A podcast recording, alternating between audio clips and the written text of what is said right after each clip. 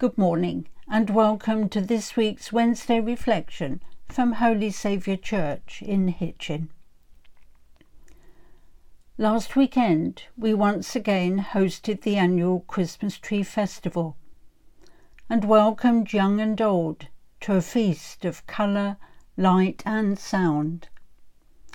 The decorated trees showed the usual imagination, creativity, and talent from both individuals and groups.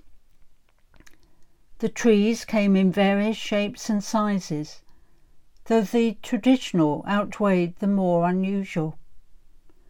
Some used ready made de- decorations to good effect, while others displayed careful work done by young people.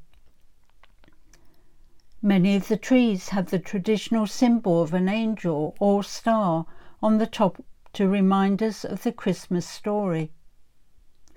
For it was an angel who told Mary that she would bear a son and name him Jesus. And then the shepherds were visited by angels as they watched their sheep, telling them of Jesus' birth and where they could find him. Later, Joseph was warned by an angel in a dream to flee with Mary and Jesus to safety in Egypt and escape from Herod's threats of death.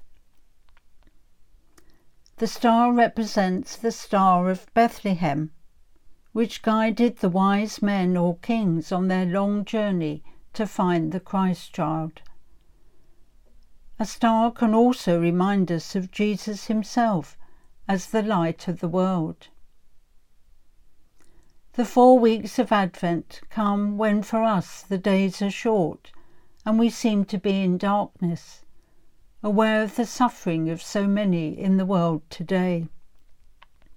But we have the promise of the light, love, and hope to come with our celebration of the birth of Jesus. So it's important to remember the reality of the Christmas story and not get weighed down by the tinsel and the glitter.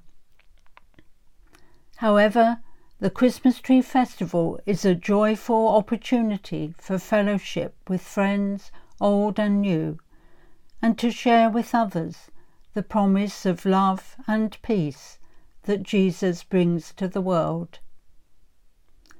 The hymn I've chosen for today is Hail to the Lord's Anointed and may I wish you all a very happy and peaceful Christmas.